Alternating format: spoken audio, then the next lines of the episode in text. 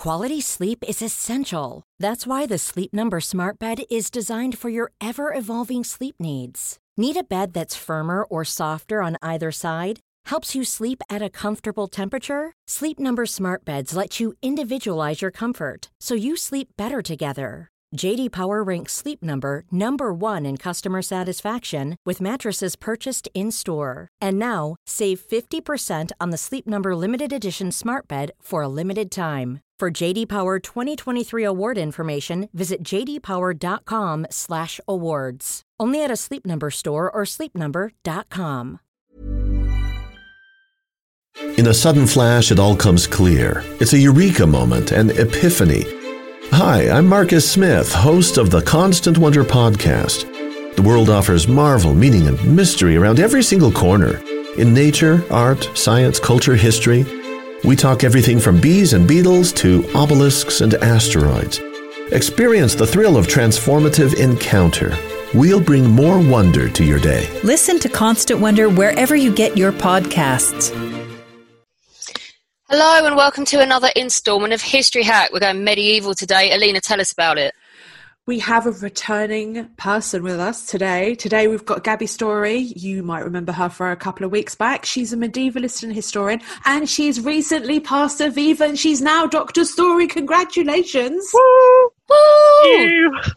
oh, you. So before you did Badass Queens, you did Matilda, didn't you? And Yeah. Eleanor. Yes. Awesome. What are you going to We do are today? doing that. We're are we doing doing Badass today? Queens today. Oh, boom! More badass medieval queens. People loved that though. That was so popular. Thank you. But um, yeah. So today I was kind of thinking we delve onto another bit of badass queens and looking at when they get to actually properly rule. on Yes, we're doing of when- regent queens, aren't we? Yes. Yeah. We're doing some queening. Queening, some Queen. actual ruling.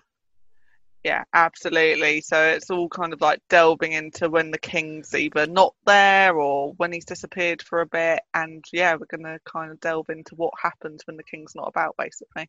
Ooh, so before we start, I, I always say like we've got lots of uh, people in America that might not, and it's not that Americans are stupid, but you've never had a royal family. So can you just explain um, to the Americans and others what is a regent, who gets to be one, why do they exist, um, and always is it always like the same person that's recruited to be a regent?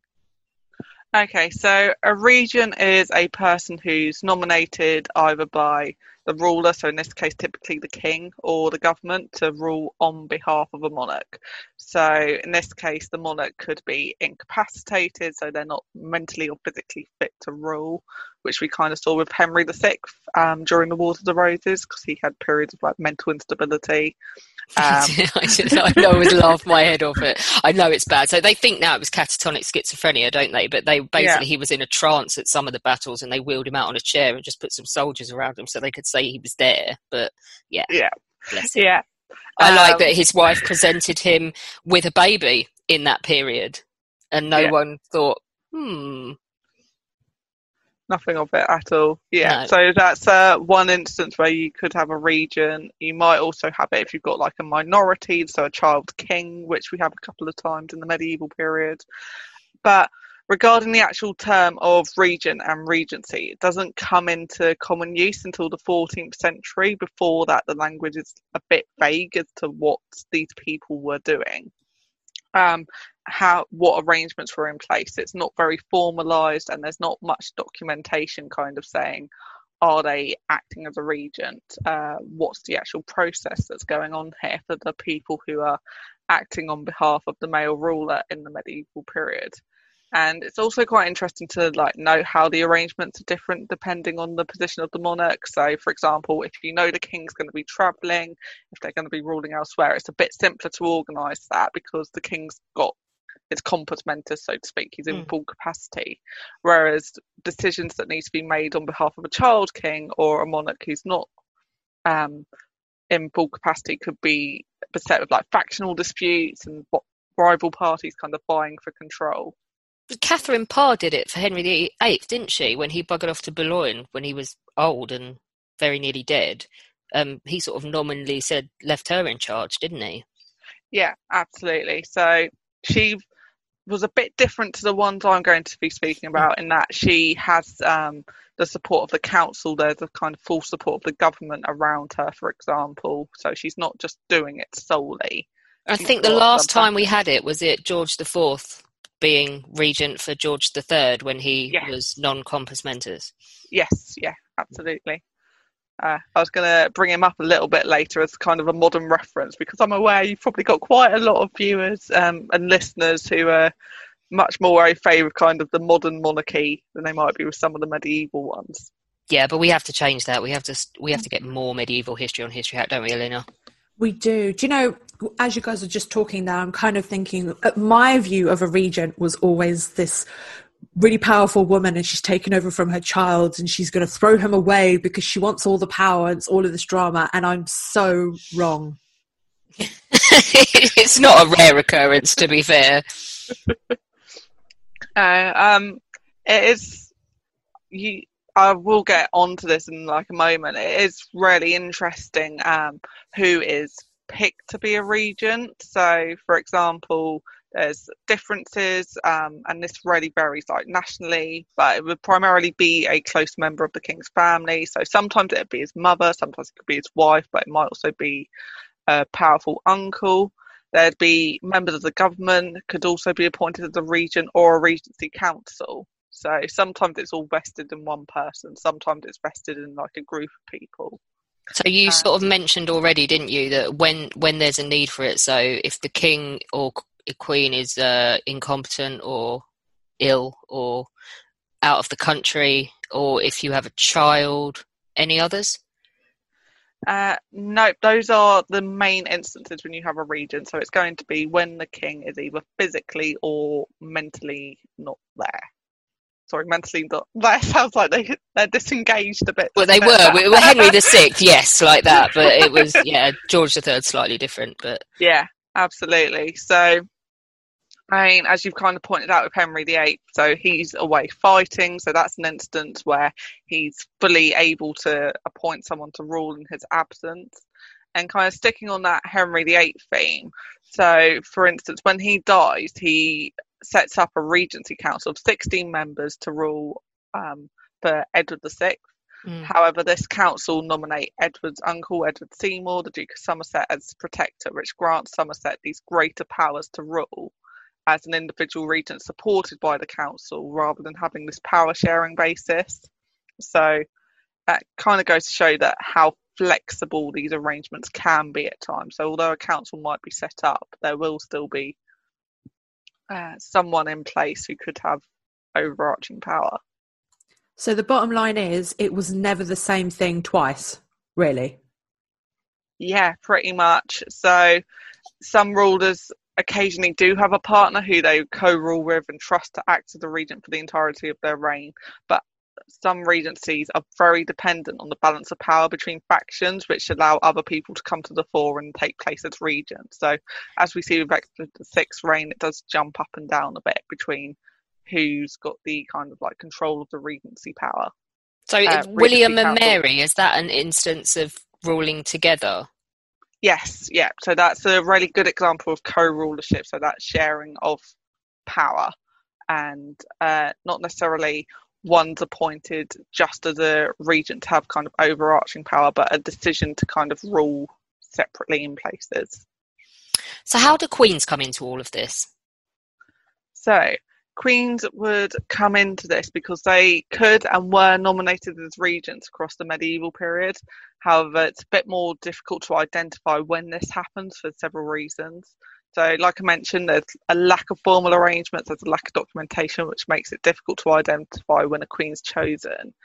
And interestingly, when the documentation does survive, the vocab used is often genders male, such as magister. There's not a female equivalent to that.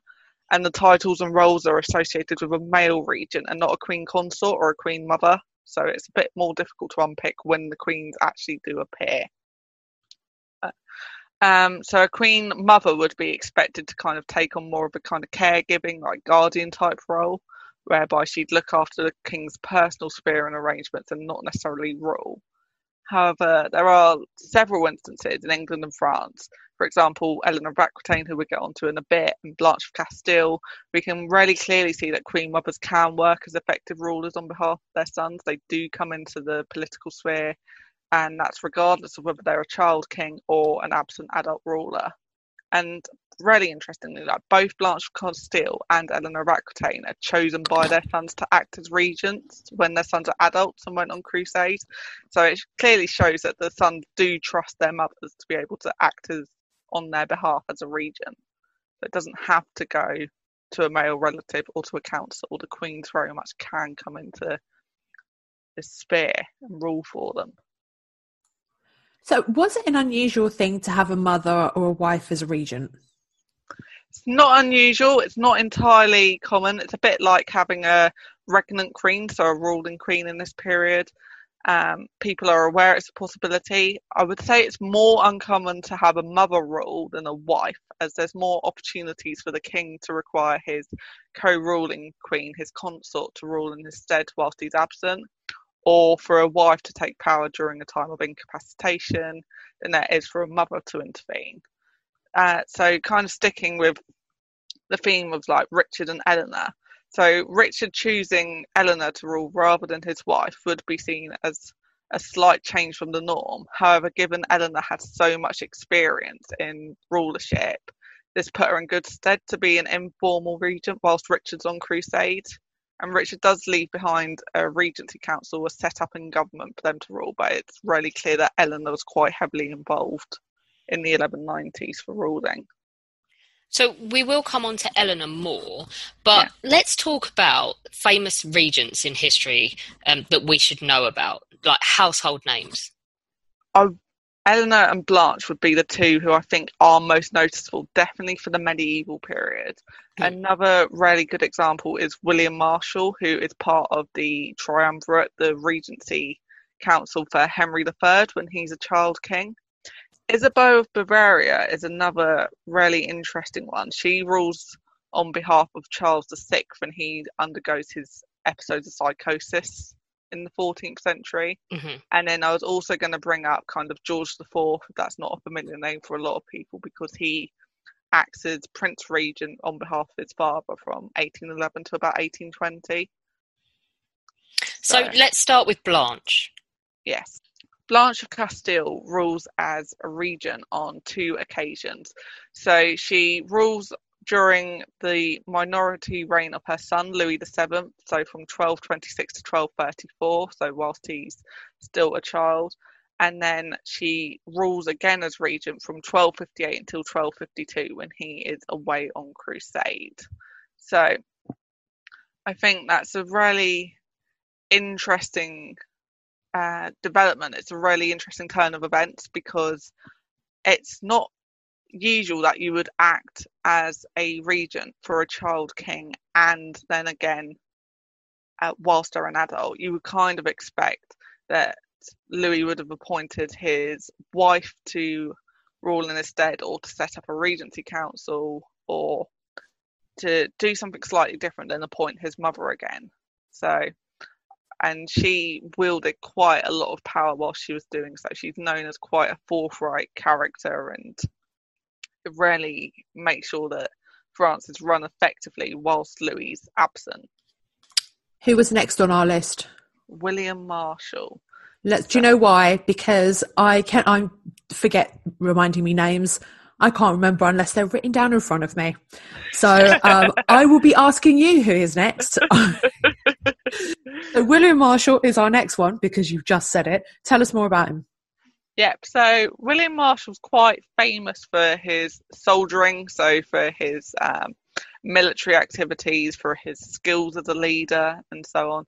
And he also lives a really long time, like, uh, 72, which is quite old for this period. Um, and it, when John dies in 1216, he leaves behind his son uh, Henry III and as the Barons' Wars going on, and it's a period of like real instability. And when upon John's death, William Marshal is named by the King's Council, so the chief barons who were loyal to John in the war, to serve as the protector of nine year old Henry III and become regent. So, despite the fact that he is, you know, around 70 at this point, he continues to fight Henry's cause. He uh, leads the war against Prince Louis in France. He continues to uh, fight against the barons and really defends Henry's interests.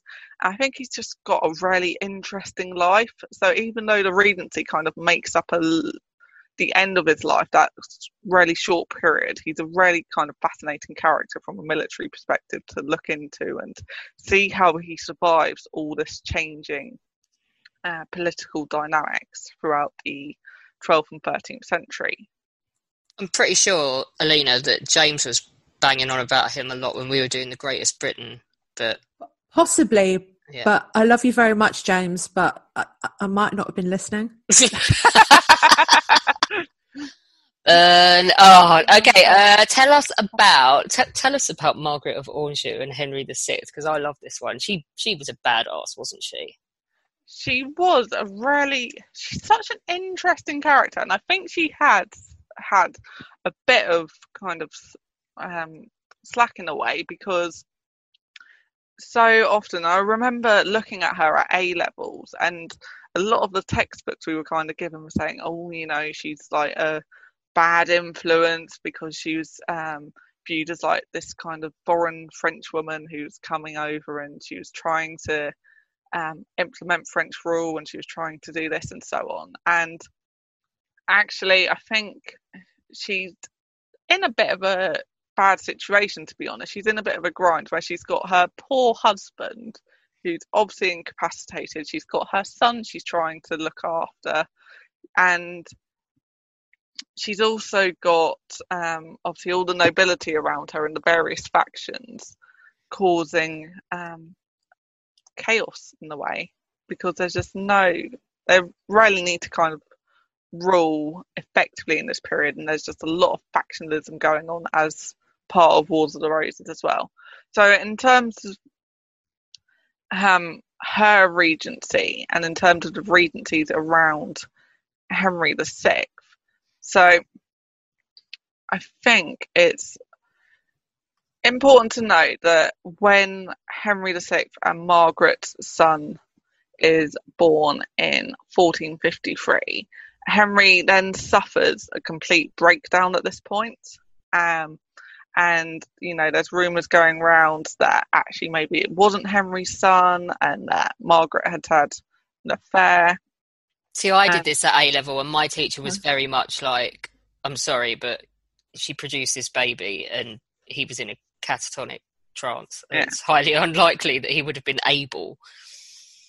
Yeah absolutely. So there is doubts around it but then it's also one of those kind of things of we can't go back in time. Do we know how incapacitated he actually was? Was it more severe than what's reported, or was, was there a propaganda where they use it? Was Edward the Fourth using it and like making it sound worse than it was?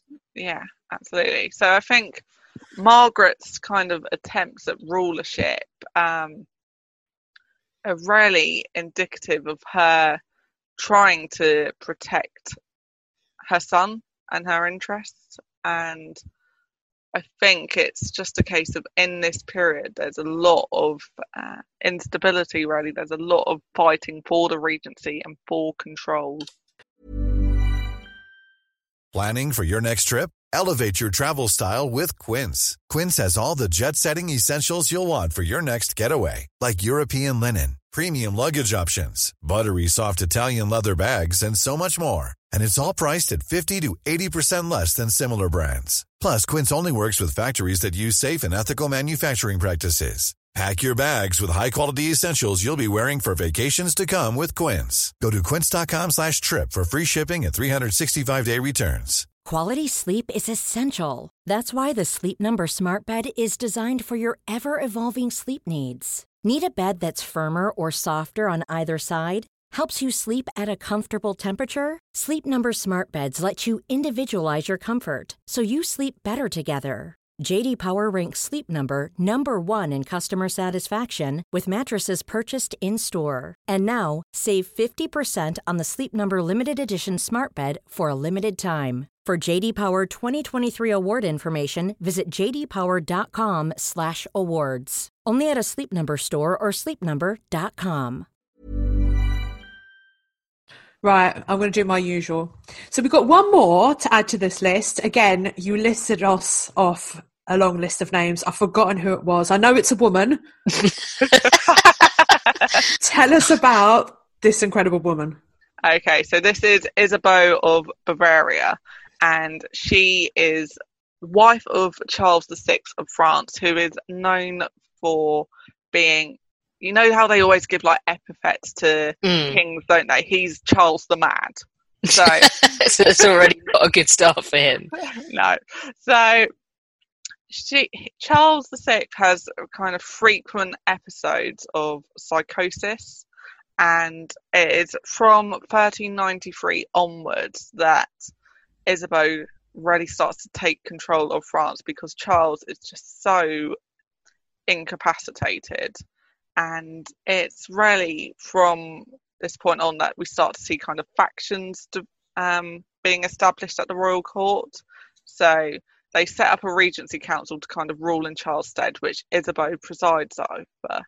And the factions here is you've got Isabeau and Louis the First, who's the Duke of Orleans, the king's brother, um, who's alleged to be the queen's lover because you know there's always one of those that pops up, isn't there? Well, there's always that accusation that pops up, even if it's not true, isn't there? yeah, yeah, It's a bit know. of slut shaming. Yeah, and then you've got the other kind of uh, predominant rulers in France. So you've got Philip the Bold, Duke of Burgundy, who had also been the regent during Charles's minority, and you've got Charles's other uncles, Louis II of Naples and John, Duke of Berry.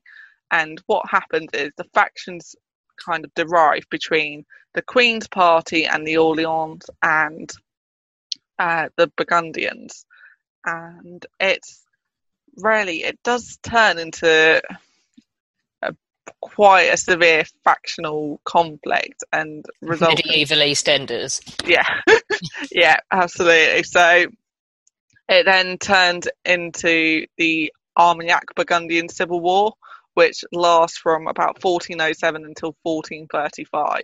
So this goes beyond Charles's reign, and it's really just it it leads to so many kind of issues because Charles's reign is really marked by the Hundred Years' War, and they kind of try and resolve this with lots of kind of marital alliances, and it results in the Treaty of Troyes in 1420, where Henry is then kind Henry the Fifth, sorry, of England is named as Charles's successor, and all of this kind of losing the war against the English, this disinheritance of the Prince of France, really kind of leads to a lot of accusations against Isabeau for not managing to run France properly. So I think she's an interesting regent from Mm. I was going to say, how does she fare in all of this madness?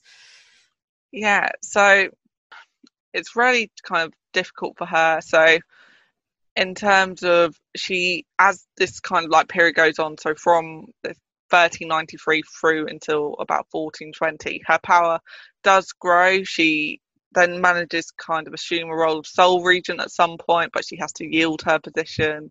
As the civil war continues, it's really kind of putting on pressure with Isabeau in terms of um, how she's going to rule. And like we said, there's rumours circulating about her, about her lifestyle, about who then gets appointed as regent. So she is pushed out. One of the most famous accusations lodged against Isabeau is that she was a poisoner and wife murderer. So she apparently goes almost as mad as her husband. But really, how much of this is again kind of slander and propaganda?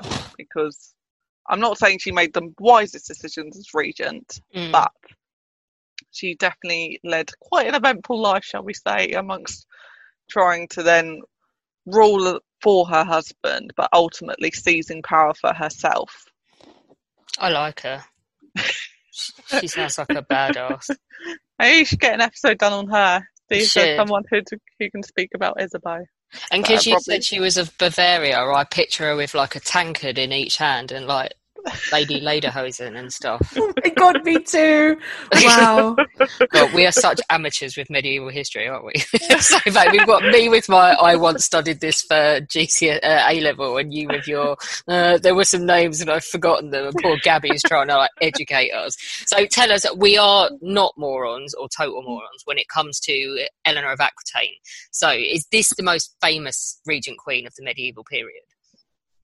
Definitely for England, I think I would probably face a little bit of opposition from some of my medievalist colleagues if I said she was the most famous, because I think some would probably argue that Blanche is more famous or Mm. kind of worthy of attention. But as I kind of mentioned the last time I was on, Eleanor leads such a long life, and when she acts as regent, so she rules England on behalf of her husband Henry II in the 1150s.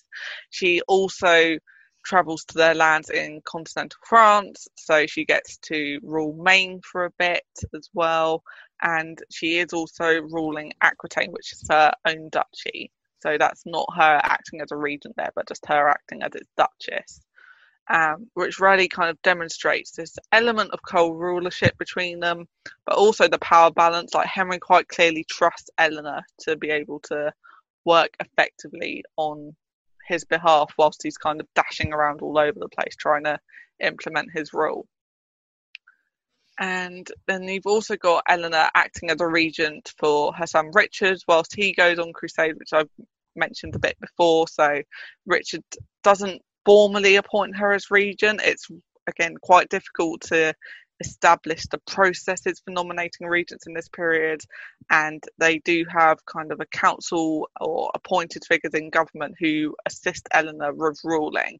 But it's really clear in the 1190s that she's still acting as a kick-ass queen. To be honest, she is still you know, exercising all this power. She's getting stuff done. She raises the ransom for when Richard's captured on crusade. You know, she's just cracking on with it, really. And in this period, she is, God, in her 70s. Yeah. So, really just cracking on with stuff. And then when Richard dies in 1199, brother John comes to the throne, and Eleanor's still, again, employed as a regent. She's still looking after the continental lands whilst John's trying to deal with his accession in England, and then there's the wars in France, and she still continues kind of getting involved in the rulership of the lands. Like I say, it's not particularly formalised, but it is very clear that she's there. She is acting as a regent. She is exercising a great deal of authority and showing how you know how important she is to the running of um, the Angevin domains. I really want to know though what so you, you've got lots of women ruling in very turbulent times why do you think so that all of your medievalist colleagues don't scream at you for being wrong why do you think she was so successful I think she's largely successful because she has this prior experience because of her longevity. So she becomes Duchess of Aquitaine when she's 15 and she then becomes Queen Consort of France shortly after. And although she wasn't largely involved in ruling France, her experience in Aquitaine in particular gives her like this wealth of um, skills. It gives her the experience which grows and grows as she becomes consort and dowager. So I think her success is kind of born from the fact she's able to rule from a young age and she just lives so long because it gives her more opportunities. It gives her more chance to act effectively. And she was a good ruler you know? She wasn't kind of you know spending loads of money. She might have incurred a bit of wrath from her enemies for uh, taking control of things, but she had access to resources, and it's quite clear that both her husband and their sons do trust her to be able to rule effectively. So I've kind of got to point out this is at the detriment to her daughters in law. Right, you just mentioned the daughters in law. how do they come into this?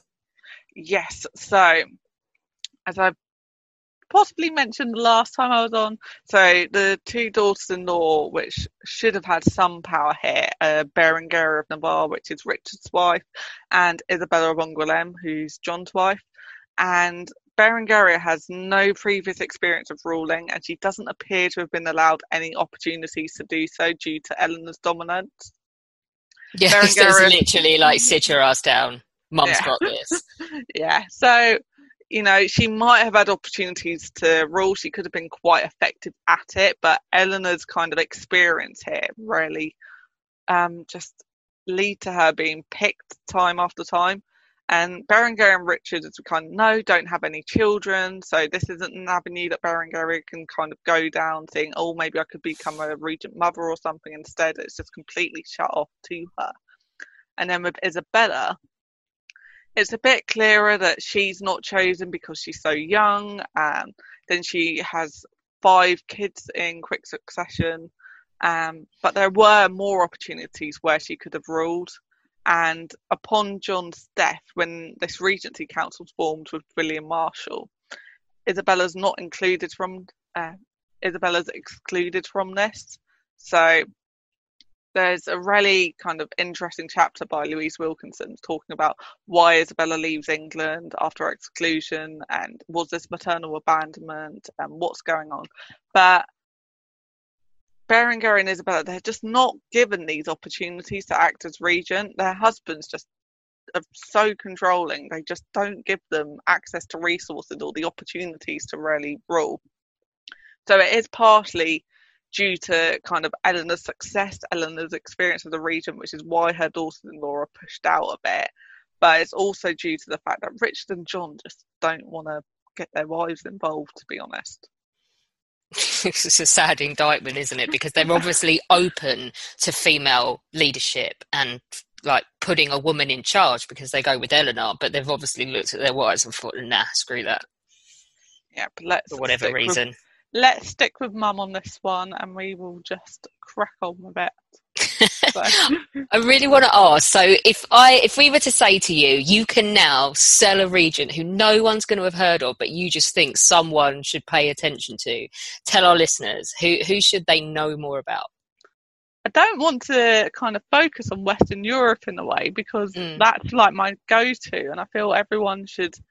I feel everyone should just know about Isabeau of Bavaria in a way because she's so interesting. But I What answer would all- Eleanor Janega give us? Being like slightly more, she she does check stuff, doesn't she, as well? think of like a weird Asian one to be honest, like um whose name I'm gonna absolutely slaughter in a minute. Empress Xian? Xian? hmm Um in the 19th century, she is a really kind of interesting figurehead to look at.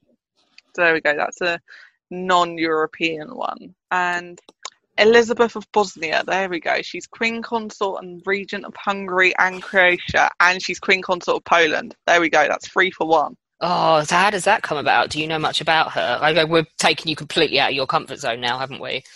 Yeah, so she becomes Queen of Poland um, when her husband Louis, uh, bec- funnily enough, becomes King of Poland, which is in 1370.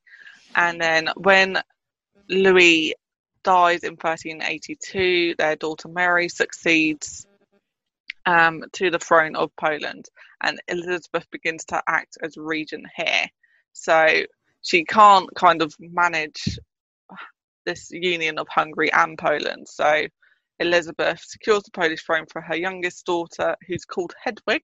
There we go. Weird Harry Potter reference in there. But In, in Polish, it's Jadwiga. Just just so you know Oh, No, no one cares, God. Alina. They all want the No, fluffy white bird from Harry Potter.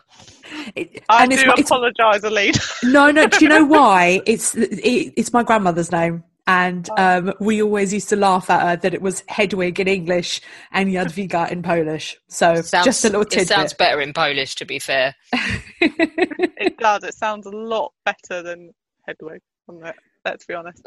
Um, yeah, so there we go. We've got Elizabeth of Bosnia, so 1380s, um, trying to rule over Poland and Hungary, and acting as a regent for her daughters. So there we go, quite a different turn of events rather than son. She's acting as regent for her daughters. We need her on pole position. Yeah, we absolutely do. That would be good.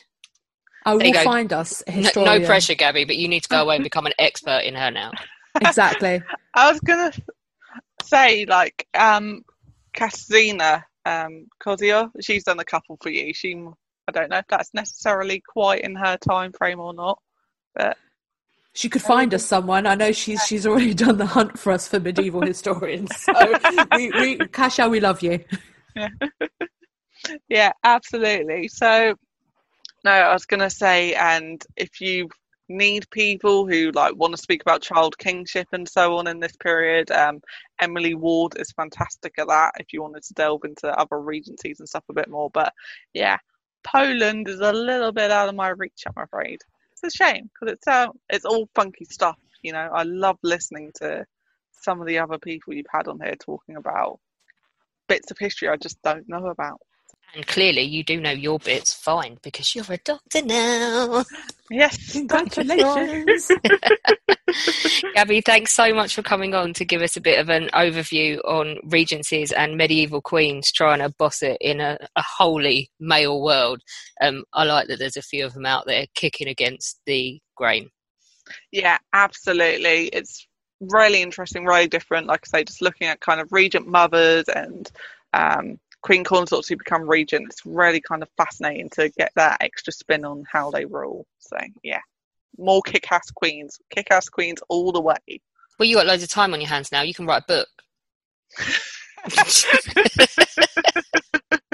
you know what? I came out of my viva last week and we're kind of like publications. I'm like, yep, like got four things I want to do. Work out which one of them to do first. Isn't it always mm-hmm. the way? I think I've got about six projects on the go at the moment, and I'm just not achieving anything in any of them because of too thinly spread. Victorian bit. first world problems. Yeah, absolutely. We just get interested in so much stuff, don't we? We just end up down these rabbit holes and we're like, do you know what? No one's done that. I'll do it. And like, Yeah. hang on. Oh, no one's done this. Right. Do you know what? Let's do it. And then before you know it, you're like, I have so much. Yeah. Nerdy rabbit holes is what we all do best. Awesome. Yeah. Thank you. Join us tomorrow when Rachel Lance will be with us to talk all, about the mystery of the Hunley. This is brilliant. So, this is one of the first submarines. It's American Civil War. And uh, we'll let her tell you the story. But basically, they found all of the guys still in there and dead without a mark on them. And she decided that in order to do her doctorate, she was going to blow stuff up and figure out what happened. It's a brilliant story, so don't miss that one. And then join us down the pub and we will be debating history's greatest ever love story. Um, ugh. But this is Alina's one, and uh, it should be funny because you know us, we're not capable of doing sappy, uh, so I'm sure it'll be entertaining. Don't miss that one. Don't forget that we do exist on Patreon as History Hack and on Patron as well, which is Podbean's own version. Uh, Alina and I have had massive fun doing this in 2020, uh, but life's going to change quite a lot next year and we're going to actually have to go and earn a living, etc. If we want to keep up the regularity that we've been bringing you and the kind of guests that we've been bringing you and the workload, then we will need your help. So uh, if you join us on either of those platforms. Uh, Marcus is currently working on some benefits for you, so uh, there's going to be incentives for joining on either of those platforms. We're revamping ourselves on both of them, so don't forget to go in. You can do as little as a dollar a month, and it all goes towards keeping up History Hack as regular as we've been able to bring it to you this year. We are now on YouTube. We are posting all of our new episodes on there and we have our own channel and we are gradually posting all of the back episodes because we have been made aware of the fact that you can only find the last hundred on some platforms. So you can go and listen to your heart's content and laugh at the cartoons and have a great time. So do go over there and subscribe. Planning for your next trip? Elevate your travel style with Quince. Quince has all the jet setting essentials you'll want for your next getaway, like European linen, premium luggage options, buttery soft Italian leather bags, and so much more. And it's all priced at 50 to 80% less than similar brands. Plus, Quince only works with factories that use safe and ethical manufacturing practices. Pack your bags with high-quality essentials you'll be wearing for vacations to come with Quince. Go to quince.com slash trip for free shipping and 365-day returns.